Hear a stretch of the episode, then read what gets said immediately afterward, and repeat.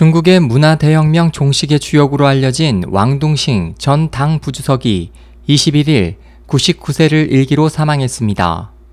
관영 신화통신에 따르면 이날 오전 베이징에서 병환으로 세상을 떠난 왕 전 부주석은 1976년 마오쩌둥이 타계하자 후계자에 오른 화고펑 전 당 주석을 도와 문화혁명을 주도해온 장칭 등 4인방을 전격적으로 체포해 축출시켜 문화대혁명을 종식한 1등 공신으로 알려져 왔습니다.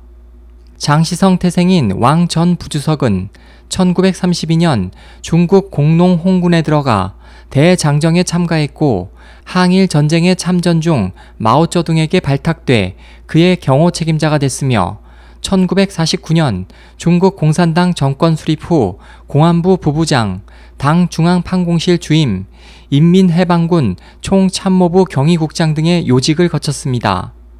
왕둥싱은 1976년 마오쩌둥 사망 후 후계자에 오른 화거펑 전 당주석을 도와 문역을 주도해온 장칭 등 4인방을 전격적으로 체포해 축출시킨 후 다음해 당 부주석에 취임했지만 1년 뒤 덩샤오핑이 복권 후 실권을 장악하자 1980년 부주석에서 물러났습니다. SOH 희망지성 국제방송 홍승일이었습니다.